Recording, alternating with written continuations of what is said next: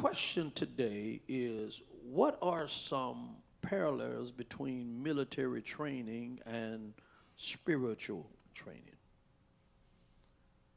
The first word to come to mind is surrender. Say that with me surrender. surrender. Just as in the Christian life, you are either all in or you might as well get out. And when I was in the military, I saw guys who were used to playing videos all night and sleeping until noon, and now they have to get up at 5 a.m. with their beds made.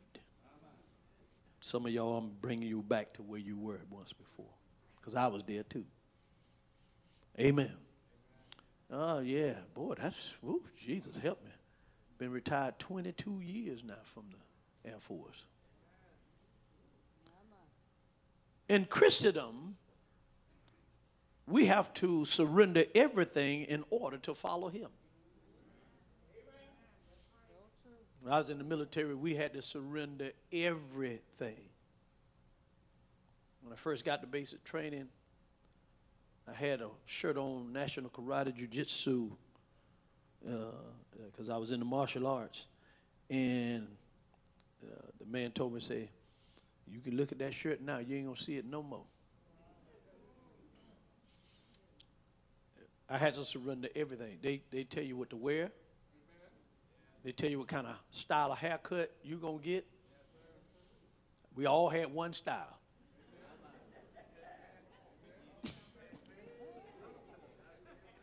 It wasn't just high and tight, everything was tight. Huh? They tell it wasn't just high and tight, eat, everything was eat, tight. how many minutes you got to eat, when to shower, huh? When to use the restroom, when to work out, when to get up. You surrender everything. Second word that can't come to mind is alignment. Say it with alignment. Soldiers can pick up and choose what rules to obey. They can't do that. They cannot pick and choose what they want. See, because you can't wear your hat inside. The rules say you can't wear your cap inside. If they catch you wearing your cap inside, that's going to be some trouble. Hallelujah. The rule says that you have to salute every officer whether you like them or not. Hallelujah. And I don't care if you train the officer, you still got to salute him. and so the rule states that, you know, I can only wear my hat outside. So I have to make alignments because I cannot pick and choose what I want to do. I got to follow the rule. And then the next word that comes to mind is brokenness. Say that with me brokenness. The goal of basic training is to get the recruit ready for combat. And you only have seven minutes to eat, and you are not allowed to talk or look at anything else right after you eat, we have to do some physical activity. And needless to say, eagles don't fly in the armed forces. Your happiness is not the goal. They don't care if you're happy or not. The goal is to be trained. That is the goal. And they want to train you in such a way that you will never forget what they put inside you.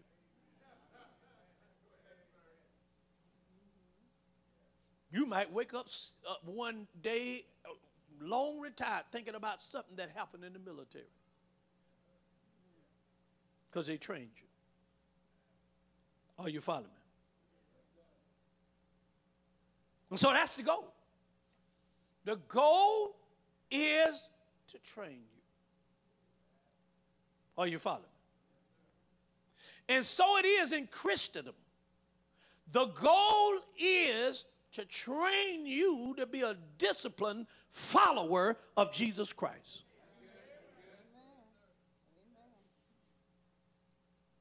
Amen. I tell you, well, I'm gonna do it. I'm gonna do it. I'm gonna do it. Just a little bit of it. Everybody that was in the armed forces, just come, come, come up, come up for a minute. Come up for a minute. Everybody was in the armed forces. Come up for a minute. Come, come on up. And I want you to make two lines. Two lines, just two lines. I'll say lines right now, but I'll get it right in a minute. Two elements. One here and one behind that. Just two. Cross here. Just two. Two. Two going this way. Two. One, two. Just no behind, no three. You and three. Just two. Just two. Just two. That's it. Just two. I don't know who the oldest person up. Who, who's who's the eldest person? Who, who's 75? 75? Seven, is 70, anybody older than 71? 72?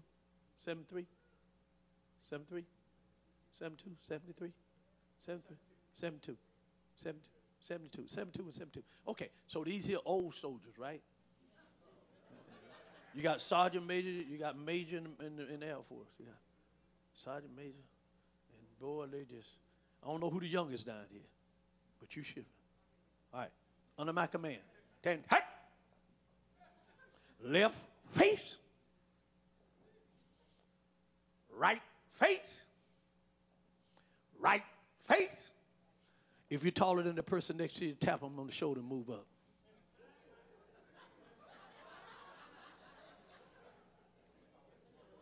If you're taller, tap. If you're taller, tap. Angie, get your hips in the back. You're messing up my illustration. If you're taller, move up. Keep moving to the back if you're shorter. Y'all mess up my illustration.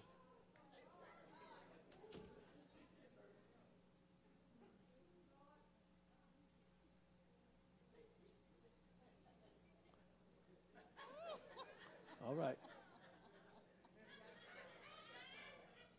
My command. And hey. Starting with your left. Forward, march. Hip, hip, hip, hip, hip, hip, hip. Fight, halt. Right face. Right face. Forward, march.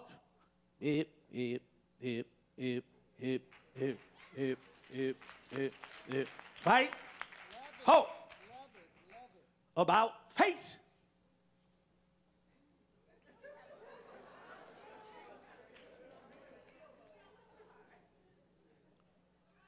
Right side step. Hut. Just one. Oh, I need to stop. Fight. Oh, I'm sorry. Like, oh, I messed it up. Left step. Hey. Come keep going. Okay. I'm sorry. I, you, I'd have messed y'all up now. All right. But, okay. Right face. Mm-hmm. Fall out.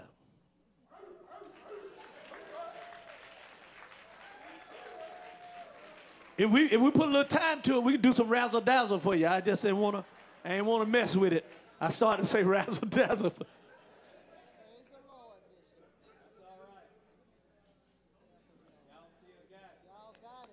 Now, not, not, not. Now, how many y'all up, up here have been retired 30 years? Anybody retired 30 years? Stand up if you've been retired 30 years. Y'all still know how to march. Stand up if you've been retired 30 years. Okay. 20 years. Stand up.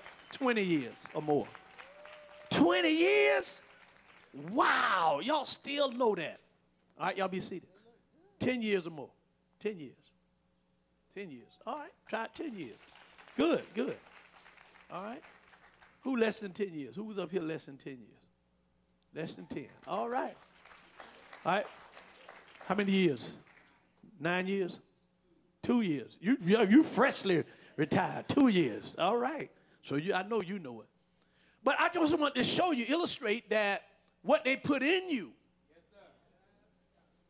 it stays with you.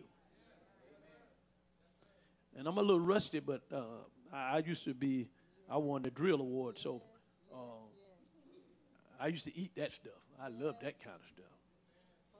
But if I t- had a little time with them, we'll show you. We'll put a show on for y'all. If I got, if I put, if I had a little time with them, we'll put a show on for y'all. Hallelujah. But the army follows seven value, core values, spelling out the word leadership. It's just L D R S H I P. Loyalty, duty, you'll find this in, up on the screen. Uh, uh, respect, selfless service, honor, integrity, and personal courage. That's what their seven core values are, and I like those. But for our purpose in our lesson today, uh, Train to Win, we're going to emphasize eight. While it is difficult to distill that which is most important, I believe these summarize that which is most critical for TWC, the winning church, right now. And they are, and they'll be on the screen discipline, worship, Bible, values, family, witnessing, generosity, and serving. So when we look at our spiritual training, have you ever looked at a mature believer and wish you could be like him or her? Would it be great to know the Bible, to be, become a prayer warrior and be able to lead people to Christ and to have faith flourishing in our homes? Most of us want instant growth, forgetting that what is behind a godly life is a person who has gone through struggles and trials.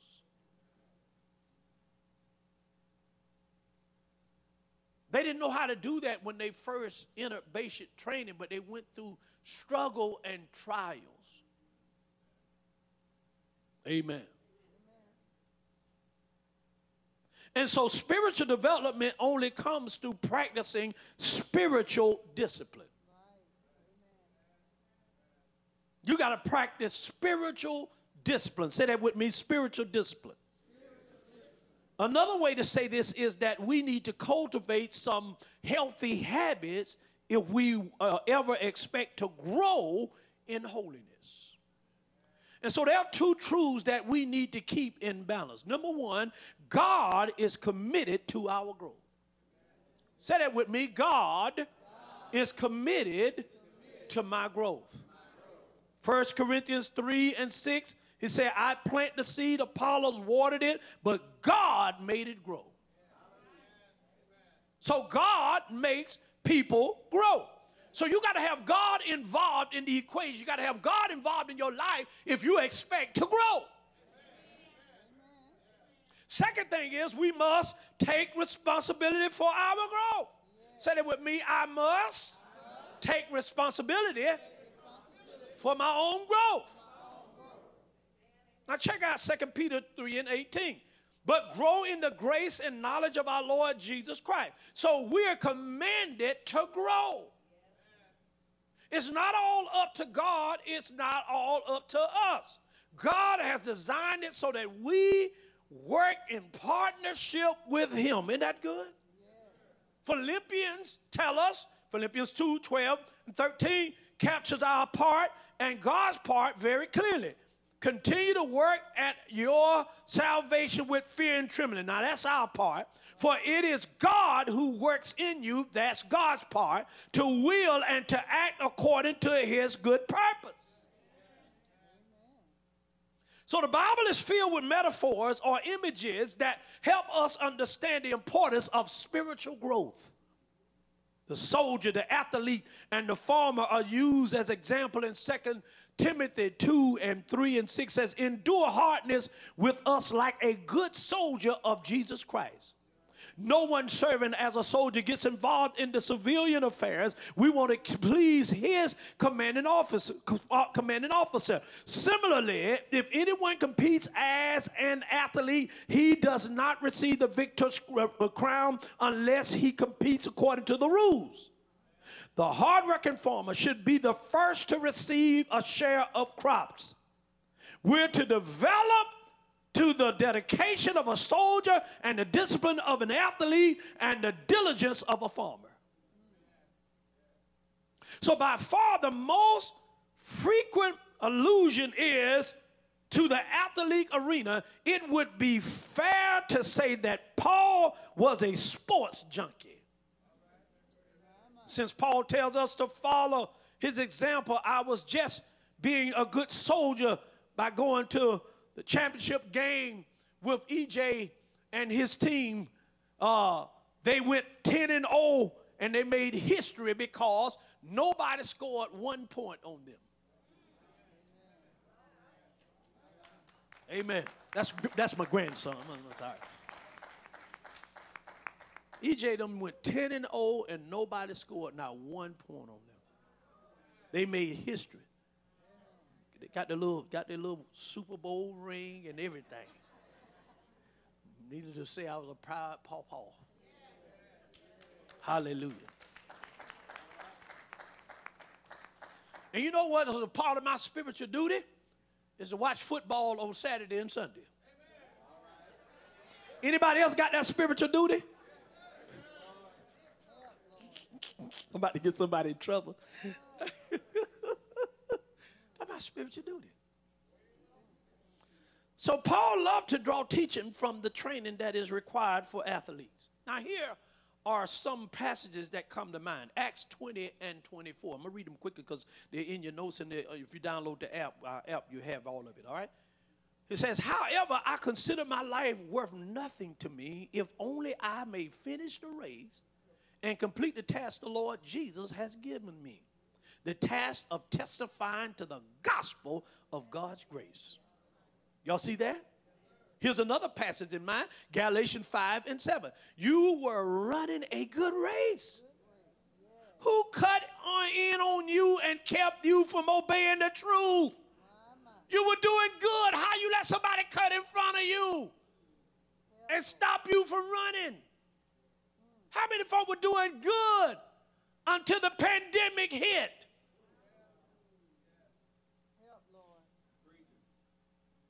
Here's another one. First Timothy 4, verse 7 and 8. Said, rather train yourself to be godly.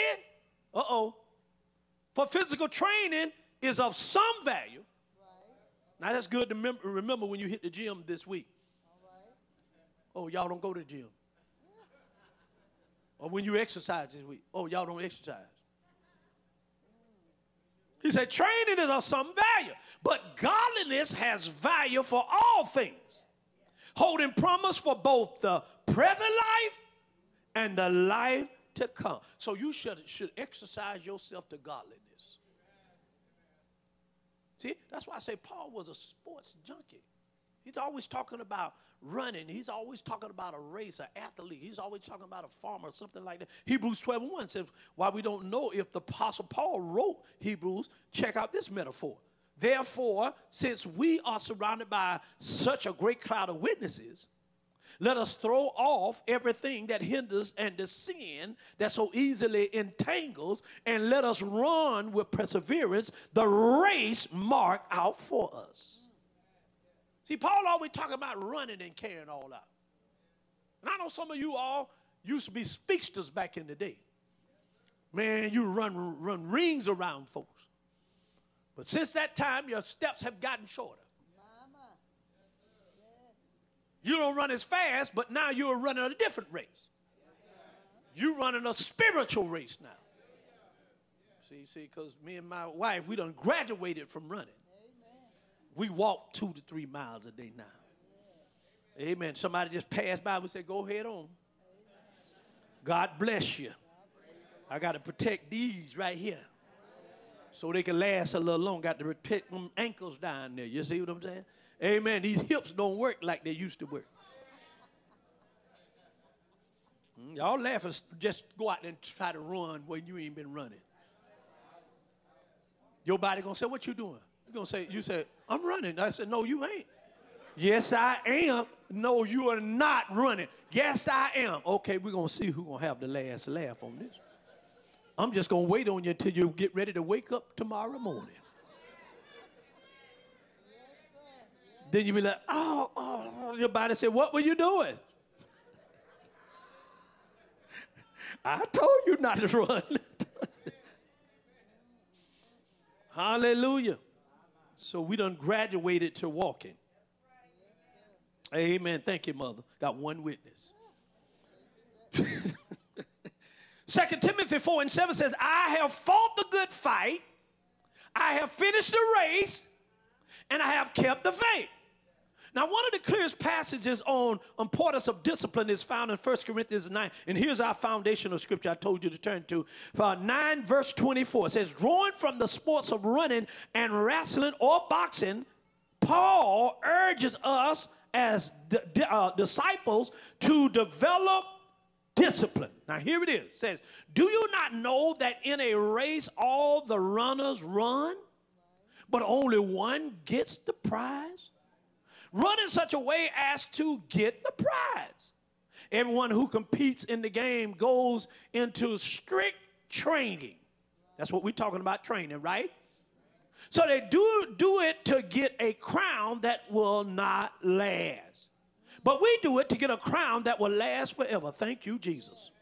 Therefore, I do not run like a man running aimlessly. I do not fight like a man beating the air. No, I beat my body and make it my slave so that after I have preached to others, this is what Paul's saying, I myself will not be disqualified for the prize. What scissors may help somebody else get into heaven and you don't make it?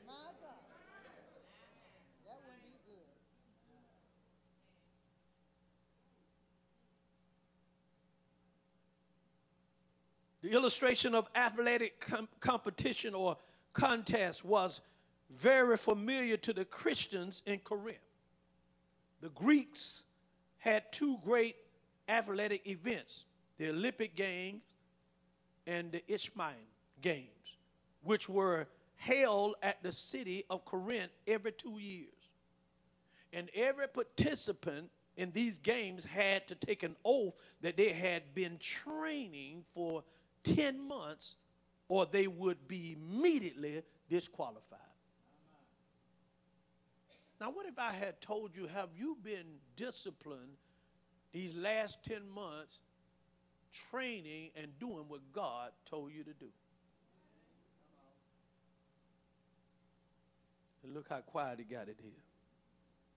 Because they had to give an oath that they had been training for at least 10 months or they would be disqualified.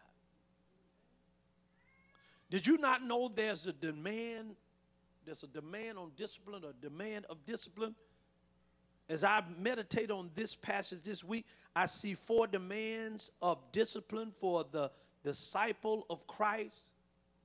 And here's, you know, a frame that we can put around these demands.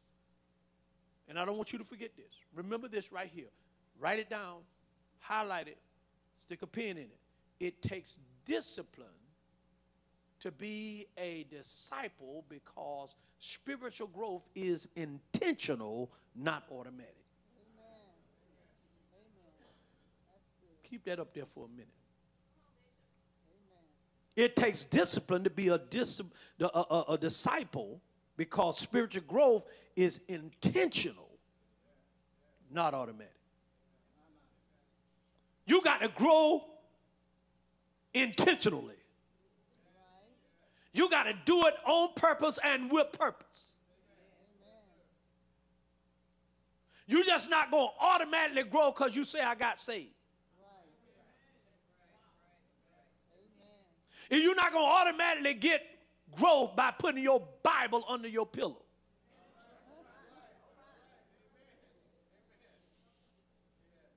You're not going to grow because you just sitting around Christians all day. No, you got to get in that word and let that word get in you.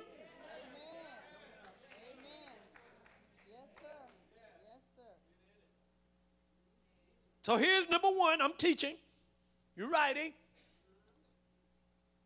Go after the goal. Say that with me go after the goal. Now look at verse 24 he says, Do you not know that in a race all the runners run, but only one gets the prize? Run in such a way as to get the prize. In other words, if you don't get the prize, you got to run like you're going to get the prize. The lift of this race was clearly marked and it was 606 feet long. And the command here is to run. It is not to walk or stop or sit down or coast or just be a spectator. Only those who kept the goal in mind would have any chance of winning. It was Max Anderson or Anders who said, only the disciplined ever get really good at anything. That's what Mac Andrews said. Unfortunately, discipline is what we need the most in our modern world and what we want the less. Or want to, that's what we need, but that's the least thing we want. I, I ain't ready to do none of that. I don't, I don't want to do all that. This, this story always really just blesses me. In 1968, Olympics in Mexico City, Tanzanian runner John uh, Stephen Akhwari was the last runner in the marathon. He came in about an hour and a half after the winner, practically carrying his legs. And as it was so bloodied and bandaged, the film director Bud Greenspan asked him, why did you keep going? And he said, You don't understand. My country did not send me 5,000 miles to start a race, they sent me here to finish it.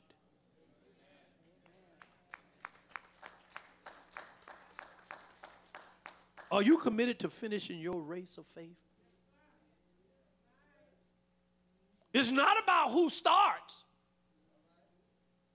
it's about who finishes. Think about it. You don't have a lot of people that started with you. But where are they now? It takes discipline to be a disciple because spiritual growth is intentional, not automatic. Number two, pay the price. Say it with me. I got to pay the price. We see this in verse 25. Everyone who competes in the game goes into strict training. They do it to get a crown that will not last, but we do it to get a crown that will last forever. So the word compete is very graphic. In the Greek, it is agonizomai, which where we get the word agony. It carries with it an idea of struggling or contending with an enemy. The phrase strict training means to exercise restraint or abstinence, especially from certain food, foods and alcohol. When you are athlete, you are on a strict diet. All them guys you see in, in, in NFL and college and everything, a lot of times they on a strict diet. They have to sign a contract that they'll eat only certain things. You can't do certain things when you are a professional athlete. You can't jump out of no planes. You can't ride no motorcycles. It is very strict. The higher you go, the stricter things get. What you did in college, forget about that. They are going to be stricter on you because now you are their cash cow. You make them money, and you can't make no money for them being hurt. Now, I'm not going to sign no multi million dollar contract and you go out and jump out a plane and break your leg. Uh uh-uh. uh You can't jump out no plane.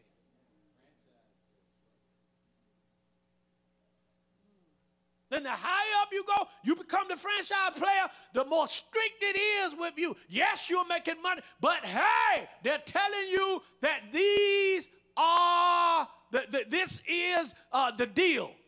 You got, these are the rules for you. Don't that sound like Christendom? The higher up we go, the more God counts on us. When you're a baby, you act like a baby. But when you go get older, you put away childish things. Is that what Paul said? Some of you still, you're grown babies. God say, listen here, I, I'm tired of giving you milk when you should be eating meat by now. That's all we got a whole bunch of babies that want to stay babies. No, you got to grow up. See, when you're a baby, we already done set our mind. Our mindset is we'll change your old stinky self when you are two and when you're one and when you're six months. But we ain't changing no 10 year old. That stuff don't smell good. It gets worse as you get older.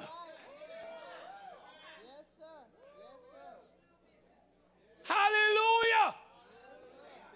Get older, we got to light matches and candles and everything, spray and everything else. We ain't putting up with that.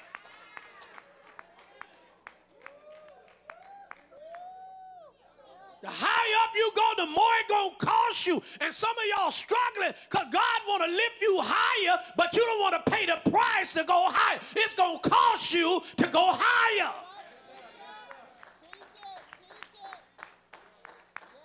I want what the higher folk get, but I don't want to do what they do to get there. Well, you don't want it then.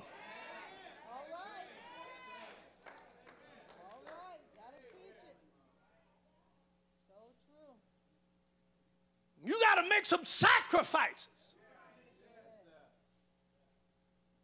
In the natural, that's the way it is, and in the spiritual, that's where it is.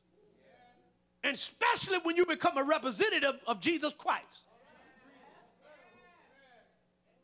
I got to be first partakers of the fruit. So if I'm preaching around here telling y'all how to love y'all, why I got to be first one love mine. If I'm telling y'all how to get y'all marriage together, now listen, you need to cut this out, and you need to do this and this and that. And, and if I'm telling you to do that, I got to be the first one to do it. Hallelujah. It costs to go higher. And you got people all over the country want, want titles, want position, want to sit in the front seat, want to sit in the high seat, but don't want to do what it takes. You got to pay the price. When you don't want to pay the price, give them folk your title back. I'm talking to the folk that's watching.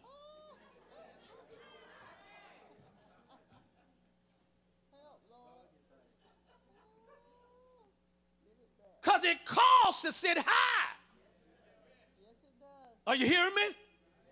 We're training you to win. You cannot counsel other people if you don't have your act together.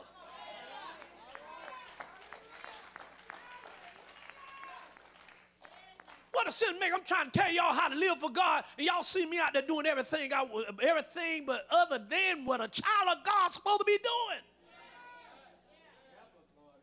But I just hear him preach like that. What is he doing? The expectation is high. You can't be saying, talking like some of these other folk. Well, you know, I'd have made all these sacrifices all these years. Lord, what about me having some fun? God ain't studying about you having no fun. He's studying about you obeying Him. And I figure since I got to obey Him, I might well go ahead and, and, and enjoy obeying Him. Because He ain't going to change about His obedience. He said, obedience is better than sacrifice more than anything that you can ever give him, he said, I would rather have your obedience. Hallelujah. God knows nothing about how cute you are and how pretty you are and how handsome you are, how you can just dance and everything. God nothing about all that stuff. But he is concerned about your obedience. Hallelujah. And some folks think they're getting away because they think, you know, when, God, when we not there, God not there. God see you. God see you how you treating your husband. God see you how you treating your wife. Just because the bishop don't see it, that don't mean God don't see it. And God see how you just so mean and, and nasty and cantankerous. You be not you selective. You be nice to certain people that you want to be nice to. But other folk, you act like a junkyard dog.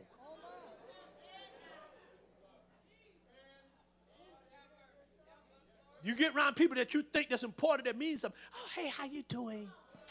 Praise the Lord.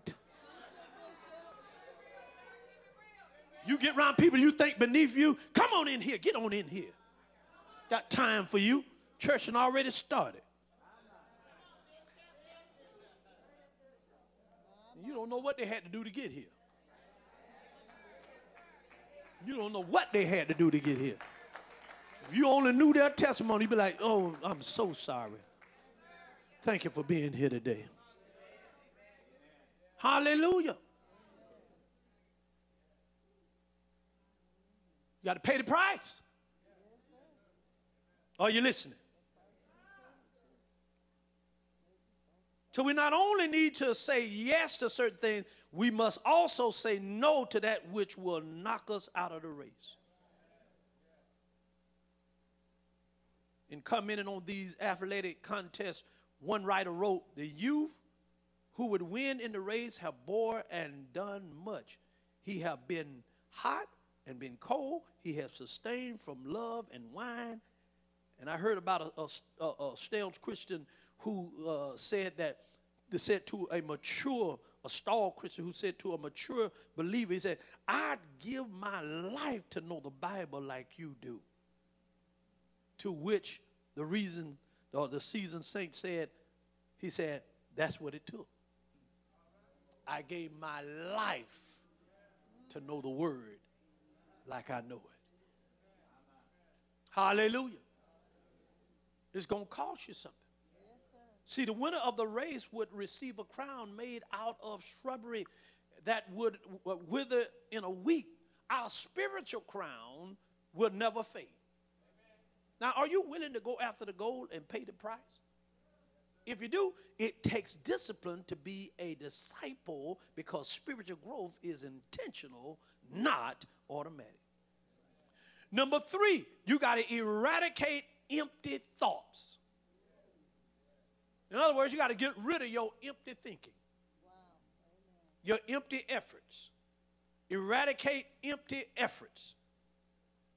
Verse 26 tells us we should live our lives with purpose and direction. Look what it says. Therefore, I do not run like a man running aimlessly. I do not fight like a man beating in the air. If, if a runner had any chance of winning, he had to stay on course. It couldn't be like Forrest Gump and just run, run, run. He had to stay on course. He had to do so with purpose. And Paul then switched metaphors from the field of running to wrestling or boxing ring. This sport was more ultimate fighting championship, the, the, the UFC cage matches, if you will. The boxers would wear gloves covered with knots and, and nails and filled with lead and iron, and it, it it, the box, it wouldn't be boxing in the air. It would, it would make sense to be armed for battle and just be boxing in the air. But it's the idea of totally missing when a punch is thrown. He said that I'm not like someone beating the air. My question for you this morning is Are your efforts empty? Are you spending your time on things that just don't matter? Someone has said that too many of us show a first rate dedication to a second rate cause. What are you involved in? You remember in Alice in the Wonderland, there's a scene where Alice says to the Cheshire Cat, Would you tell me, please, which way I ought to go from here?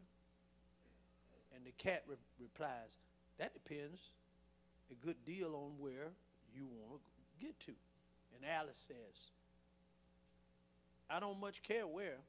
And the cat replies, then it doesn't matter which way you go.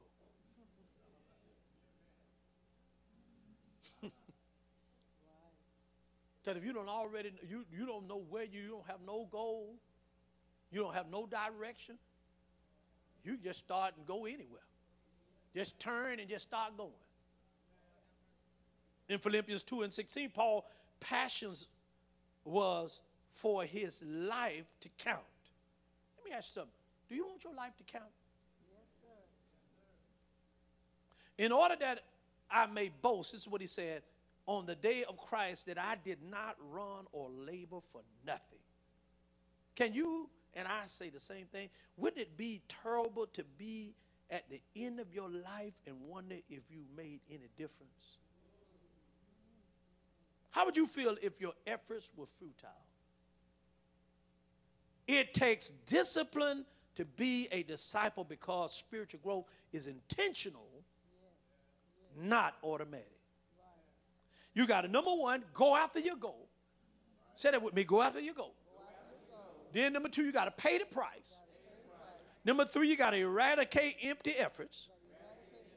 And that leads to the final demand of discipline. Number four, you got to bully your body. Say that with me bully my body.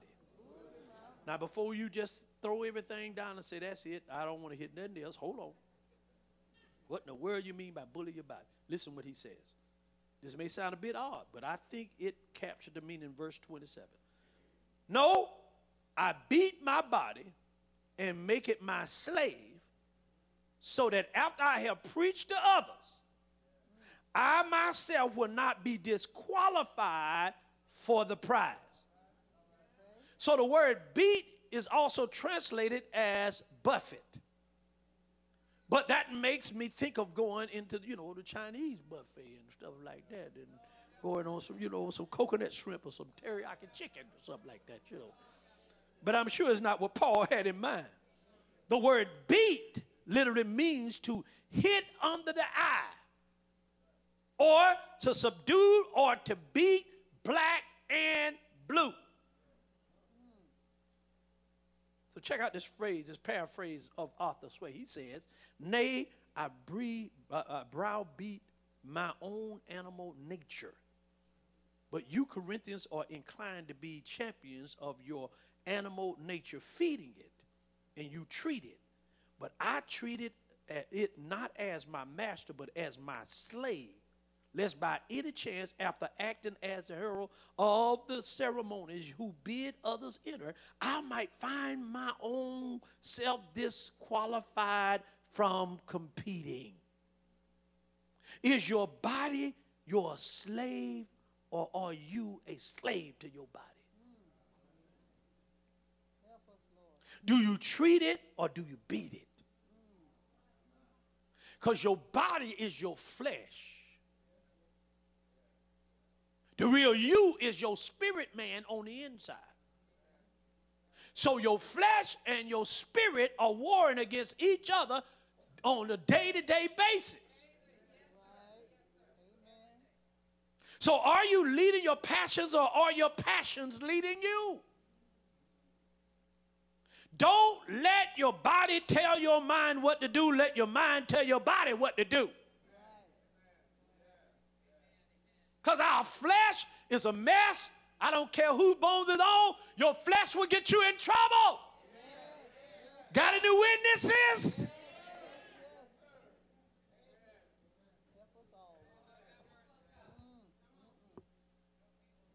It was Augustine who said the result of a distorted will is passion. Indulged passion forms habit, and unstrained habit becomes necessary. Someone else put it like this Thoughts lead to actions, actions lead to habits, habits become your character, character determines destiny. Friends, spiritual champions are made, not born. God shapes and molds us into spiritual champions. That's why you get in the Word the way you do, and you come to hear the Word of God because God is shaping and molding you into a spiritual champion. I read that John Wesley traveled an average of 20 miles a day for 40 years. He got up every morning at 4 o'clock a.m. He preached 40,000 sermons. He produced 400 books and knew 10 languages. And at the age of 83, he was annoyed because he couldn't write more than 15 hours a day without hurting his eyes. And at the age of 86, he was ashamed that he couldn't preach more than twice a day. He, compla- he complained in his diary that there was an increasing tendency to lie in bed until 5:30 in the morning. When I listen to John Wesley, we ain't done nothing. Four o'clock in the morning, we turn it over. Turn it again at five thirty.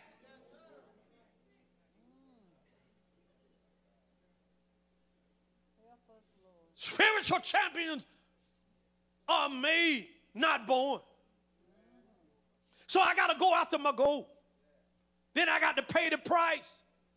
Then I got to eradicate empty efforts. And then I got to bully my body. Can you say amen? amen? And that's one thing that I wanted to add to that is showing you that we got to seize self control. Since I've already made the winter preaching on the importance of discipline, I might as well go a step further and speak about another closely related topic that is equally disdain self control. Most folk don't want have self control. They want to be out of control. They want self to be in control. And whatever your self say, that's what you do. In other words, whatever your flesh say. And so I don't know if you saw where the headline appeared Americans turn to tech to replace self control. Here's part of the article. It says Americans are trying to control their impulse using technology that steps into the uh, enforce to, to enforce good behavior. Have we entered into an era in which electronics serve as mother, cop, and coach because we can't manage our own desires? Yep, says uh, Ann Mack a trend watcher. She named outsourcing self control a detecting as two top trends. While we are all could use some help in this area, self control is a fruit of the Spirit, not something that we can simply outsource. Check out the last, uh, but certainly not least, the fruit of the Spirit in Galatians 5 22 and 23, where it says, But the fruit of the Spirit is love, joy, peace, patience, kindness, goodness, faithfulness, gentleness, and self control. In some ways, we might consider this virtue the most important because without self control, the works of the flesh cannot be overcome, and other elements of the fruit of the Spirit will not be evident. When the Greeks wanted to illustrate self control, they built a statue of a man or a woman in perfect proportion. To them, self control was the proper order and the balancing of the individual. Aristotle, uh, he once said, I count him braver who overcomes his desire than him who conquers his enemy. What you, what you got to understand is for the hardest victory is the victory over self. You've got to learn how to conquer yourself. You got to learn how to put your own selfish desires in check. If you don't want to put your selfish uh, desires in check, then don't you ever ask anybody to marry you. Don't you connect yourself with somebody if you are a selfish person. You are not don't have no self-control. It's all about you. Don't marry nobody else because you got to give up sometimes in order to be married to that person. It is give and it is take. Can you say amen?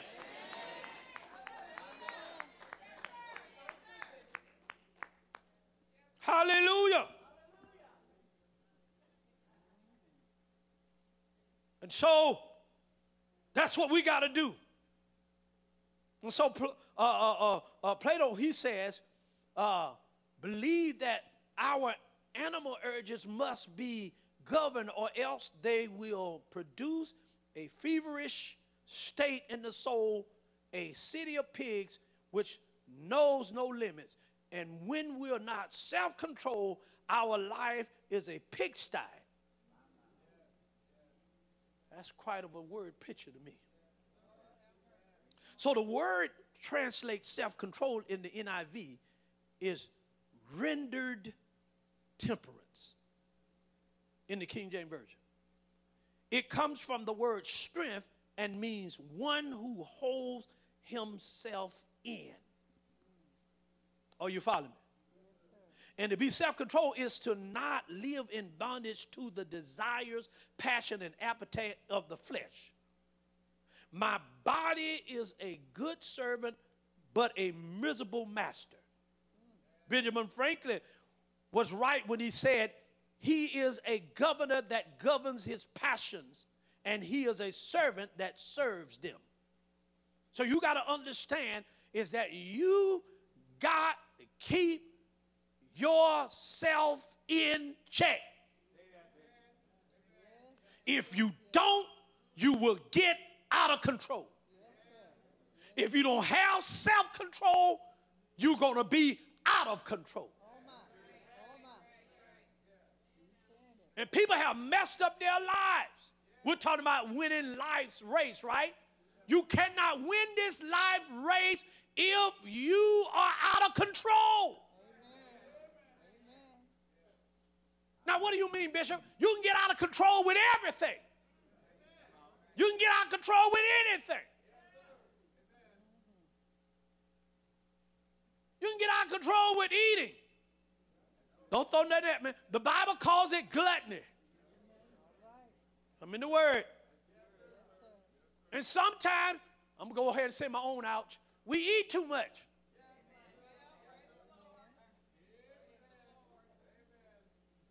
It's all right you had one slice, but you now you're on your third. Oh,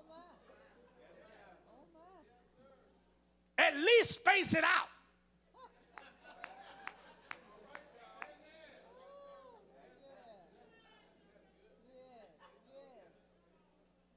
You're not only just growing in grace, you are growing in grace.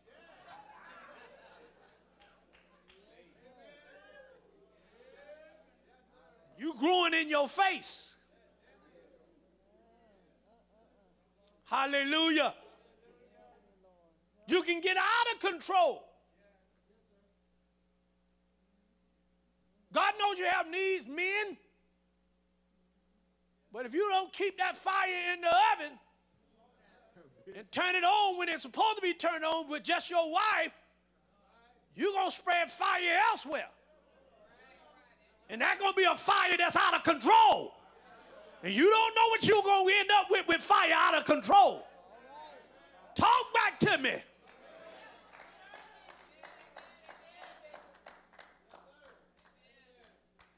So you have to tell her, baby, my fire is only for you.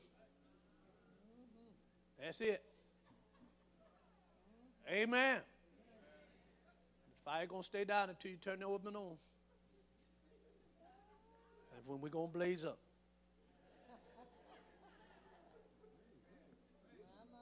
Anything that you do can be out of control. The way you communicate can be out of control. You didn't, be, you, didn't, you didn't get married to holler at each other and fuss each other's face off. You tell that lie. I'm not much of a. You know, I'm not much of a talker, but if we would, if we, ooh, if we could, we could. Uh, we don't even have to come in your house. Just we just park outside. We can hear y'all talking. You just rolled up there. My God, what's going on in that house? out of control. The Bible says soft answer turns away wrath. When you to start obeying the Bible? Uh-uh, I'm about to tell him something because he ain't going to talk to me like that. I'm about to tell you. Why not just give a soft answer? Right? Huh? One of the worst things you can do in a relationship is while somebody talking, you turn around and say, Shut up!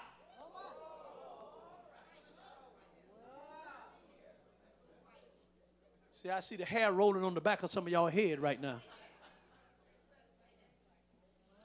Look like when you say that every all of everything stops up their eardrums, their their mental capacity, they ain't hearing nothing else after that.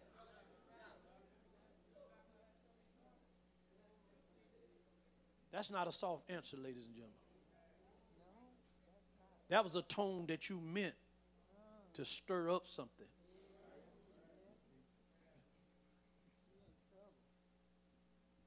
You about to get in timeout. Huh? Oh, somebody say out. Not your timeout, but you about to be knocked out. huh? Hallelujah.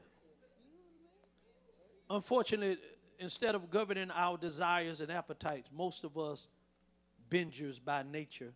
Some of us gore on food, and some on sleep, others on work, and still others on Facebook, TV, substances, sports, spending, sex, all these things. We binge on these things. And Solomon reminds us of the importance of keeping a watch on how we're doing in Proverbs 4 and 23. He says, above all else, guard your heart, for it is the wellspring of life. Are you hearing me? See, people, you, you belong to another. Brothers and sisters, this is not a time for us to be at ease. Instead, we need to be at full attention. It's time to be all in or to get out altogether. It takes discipline to be a disciple because spiritual growth is intentional, not automatic. You got to intentionally grow. Even when you come to church, you listen to the word. Somebody trying to talk to you, they, you might make you miss something that God wants you to have. You got to be intentional about it. Friends, if you're a born again believer, you are owned by Jesus Christ. I belong to him. You belong to him. 1 Corinthians 6 and 19 says, Do you not know that your body is the temple of the Holy Spirit who is in you, whom you have received from God? You are not your own. You were what? Bought with or at a price. Therefore, honor God with your bodies. Your body, you should be honoring God with your body. I know the world tell you you can just wear what you want to, look like you want to, but you got to honor God with your body. That's what the word says. You can't advertise everybody.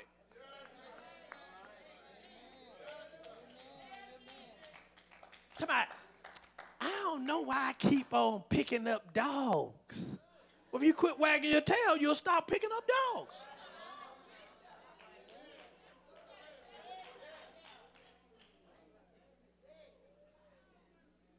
You got to glorify God, honor God with your body.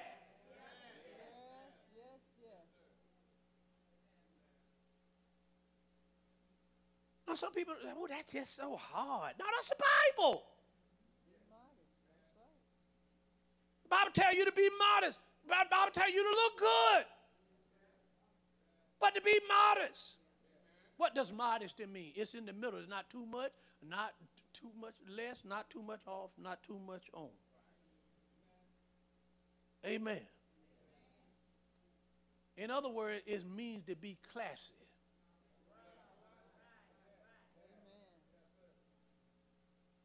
You draw what you become. Hallelujah.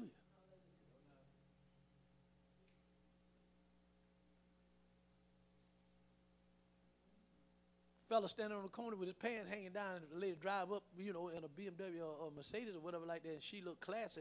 He ain't about to try to hard at her. He already knows she out of his league.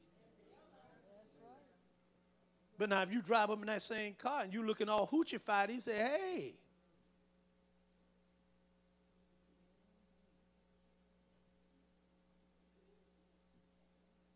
Y'all will get that next week.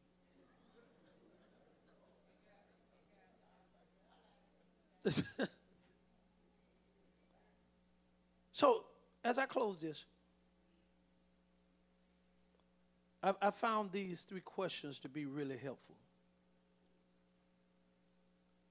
And you just write these down. I'm going to close it on now. Dreams. Where do you want to be? That's the first one. Where you want to be? Decisions. Will you make a resolution to get there?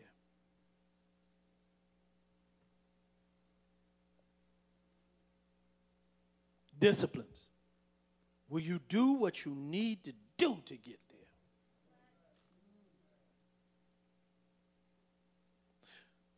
Spiritual discipline is a habit or regular pattern in your life that repeatedly brings you back to God and open you open you up to what God is saying to you. It's easy to dream because it doesn't demand anything. The problem isn't so much with our desire to grow spiritually because almost everyone wants to grow. Our problem is, like the disciples, our spirit is willing, but our flesh is weak. We all could dream about going to the Olympics, but it is only those who decide to do so and then live by some strict disciplines that actually end up on the team.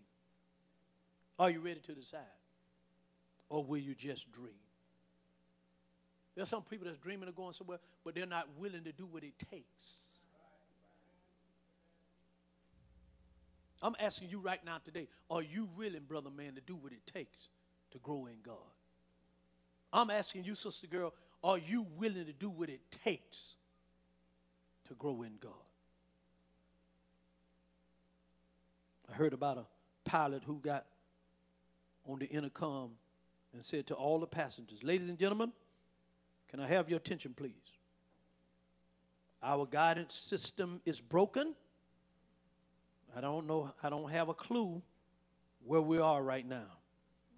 But I do have good news. Wherever we're going, we're making very good time.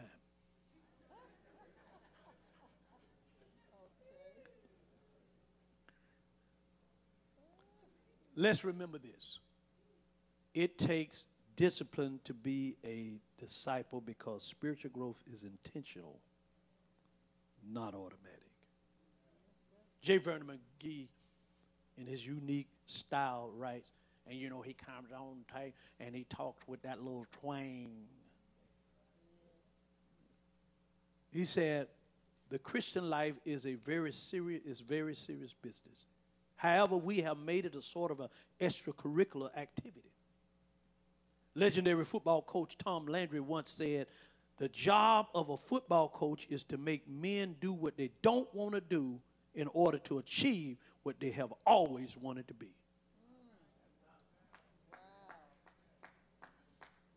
And that's the way it is with us when we're teaching and preaching, is that we're getting you do things that, oh, we got to do that. Bishop, we got to come to Bible study. Oh, we got to fast. I don't want to fast. We got to pray. I don't want to pray. I don't know how to pray. Oh, we got to come to Sunday school. We got to come to, oh, I don't want to do none of that.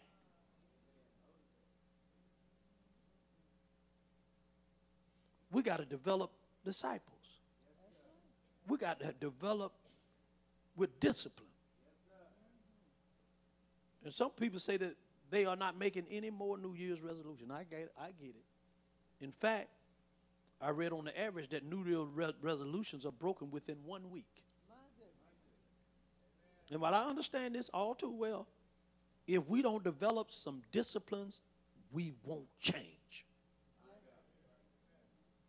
You got to get some discipline about yourself. If you don't, you won't. You'll be the same place in three years.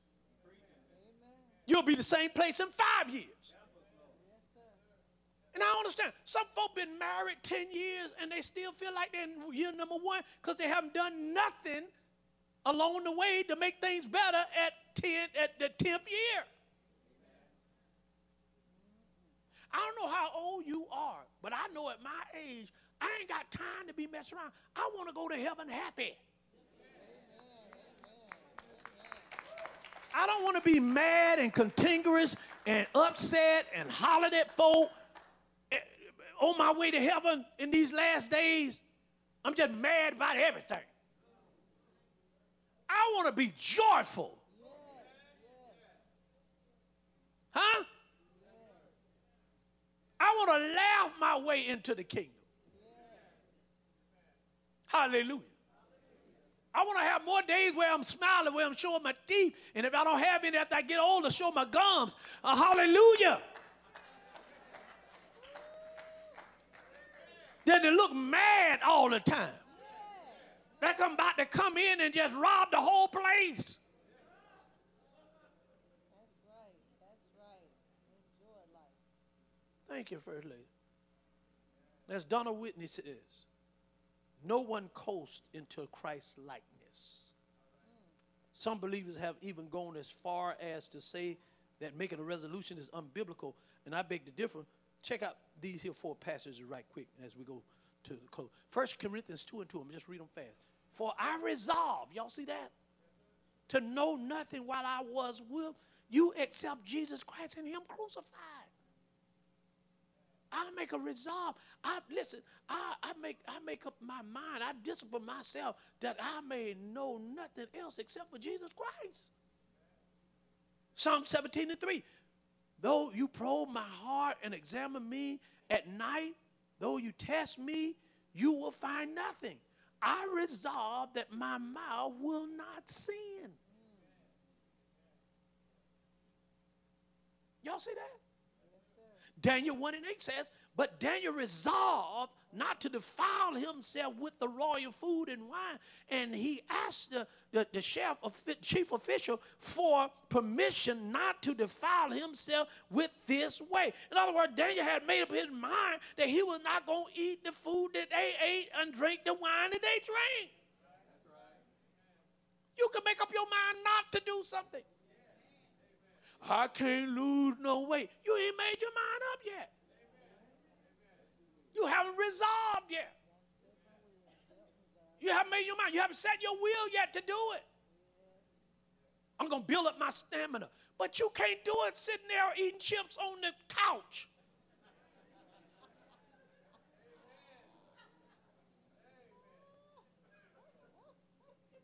You ain't building up nothing. You're building up them right there. Second Chronicles 10, uh, uh 23 and 4 says, Elam Jehoshaphat resolved to inquire of the Lord, and he proclaimed a fast for all Judah. So he said, Listen, I'm claiming a fast for everybody. I made my mind, this is what we're going to do. So the people, the people of Judah came together to seek after or to seek help from the Lord. Indeed, they came from every town in Judah to see him. So when Jehoshaphat inquired of the Lord and made up his mind that he was going to set a fast for everybody, the people joined in. And I try to keep Isaiah 43 and 19 in mind when I'm contemplating any type of thing that I'm going to do, even in a new year. Whatever. He says, See, I have done a new thing. Now it springs up. Do you not perceive it? You don't understand God is springing up some new things concerning you? Do you want the Lord to do a new thing in this new season to come? And my guess is that you're going to have to do some things differently in order for that to happen. And before listing some of the resolution that you should consider making, and I want to make a few preliminary points uh, that you should do uh, while you uh, hastening to the end of the year and you're going into a new year, I want you to get these things down and let them marinate in your spirit. Okay, you ready? Start small and keep building. Zechariah 4 and 10 says, Who despises the day of small things? If you start small, you keep on going. Number two, wean yourself off of entertainment. Uh oh. It might be good for some of us to take a Facebook fast. Lord have. Some of you all need to go to Facebook Anonymous, Anonymous, whatever. You, you, you need to you need to get you need to get delivered. Because we take your phone from you, you'll turn it to somebody else. then you need to deal with loose ends. Say that with me, I got to deal with loose ends. See, a Roman soldier would tuck in his loose uh, fitted tunic using a sash to hold in all four corners in order to do battle. You got to tighten up all your loose ends. And then you got to find accountability partner. Say that with me, I need accountability partner. The way that I look at it, we need uh, to abstain from those things that will hinder us and add those things that will help us. Right? So these are the things that we got to do. Number one, commit to attend and participate in corporate worship every Sunday. Now I'm hitting some of you all now. When you come, don't sit like a bump on the log. Participate. Clap your hand in the service. God gave, if you ain't had no hands, you wish you had something to clap. Stand up every now and then. I mean, I know the cushion is nice and it's, I, I understand why they used to have them wooden bush benches now. So you wouldn't be comfortable. You'll stand up and say, Ooh, Lord, thank you. Hallelujah.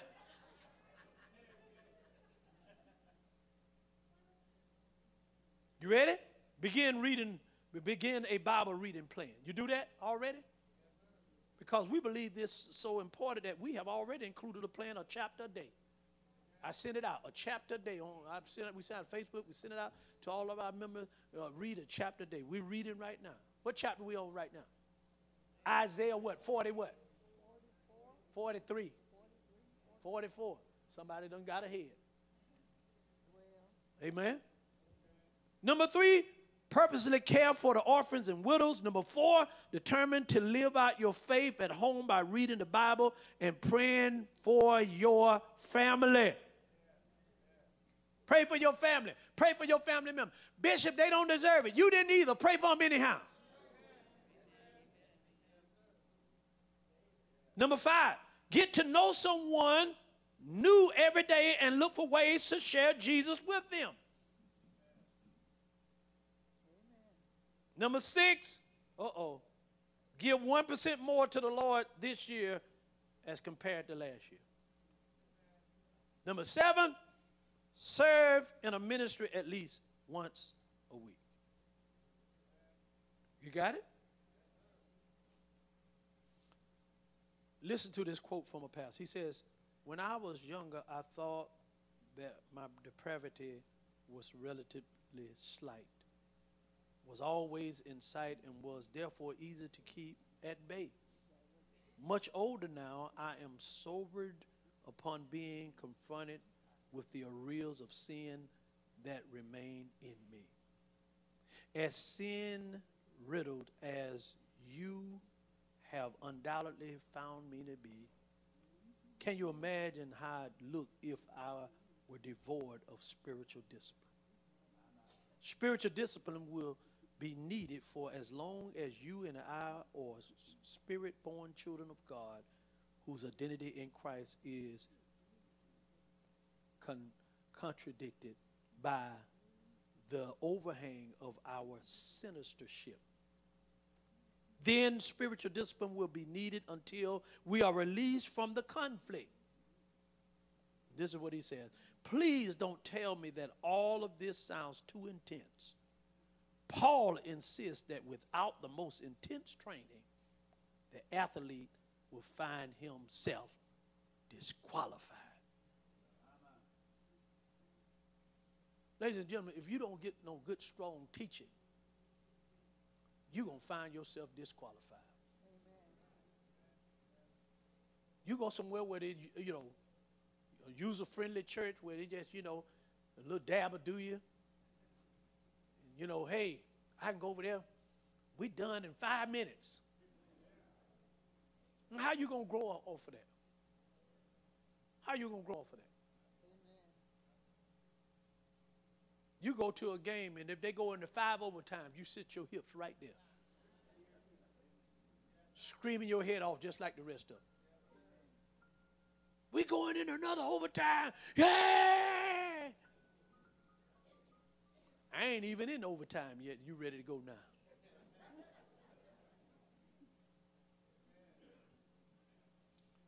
Train to win. Train to win. Are you hearing me? That's what God wants you to do. He wants you to train to win. I know I ain't hollered at you that much today. I really wasn't intending to holler at you. Maybe next Sunday. But uh, but I hope you, those nuggets that you received today.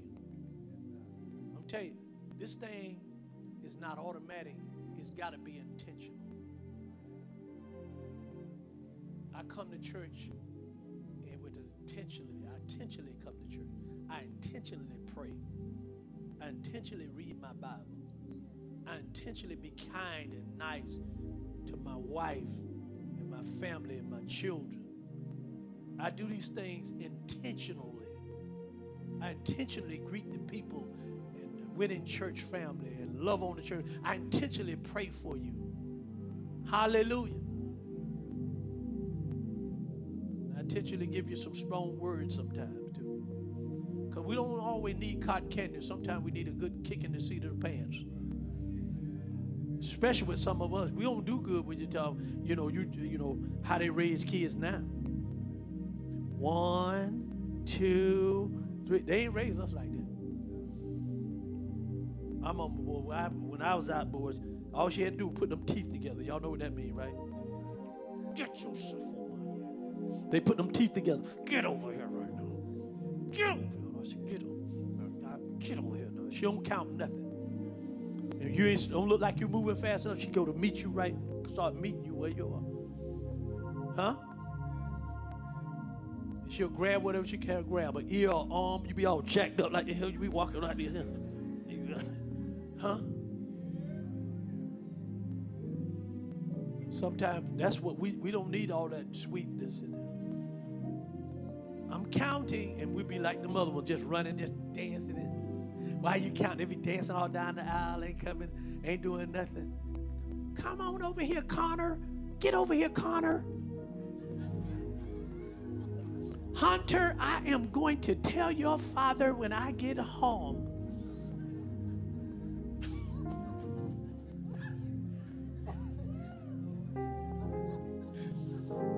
that ain't what we do. Hallelujah.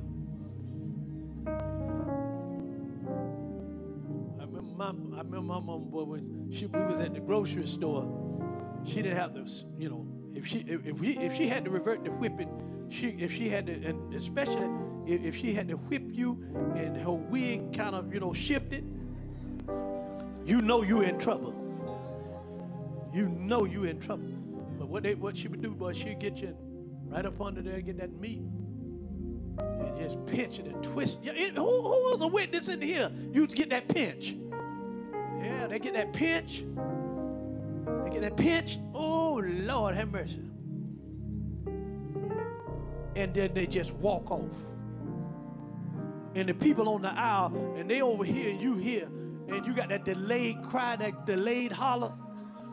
Y'all, y'all know what a delayed holler, right? You like,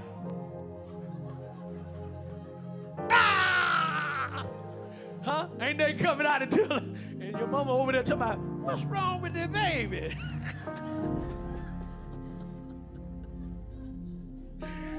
she knows she done pinched the stew out of you. All right, I'm done. Everybody standing. I'm done. Everybody standing.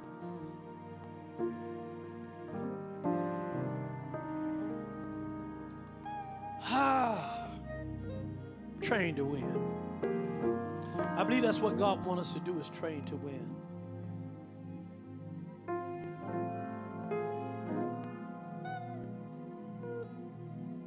Whatever God is doing in this season, I don't want him to do it without me.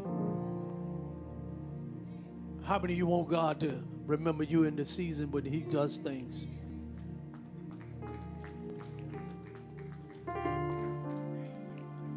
Would you bow your heads with me?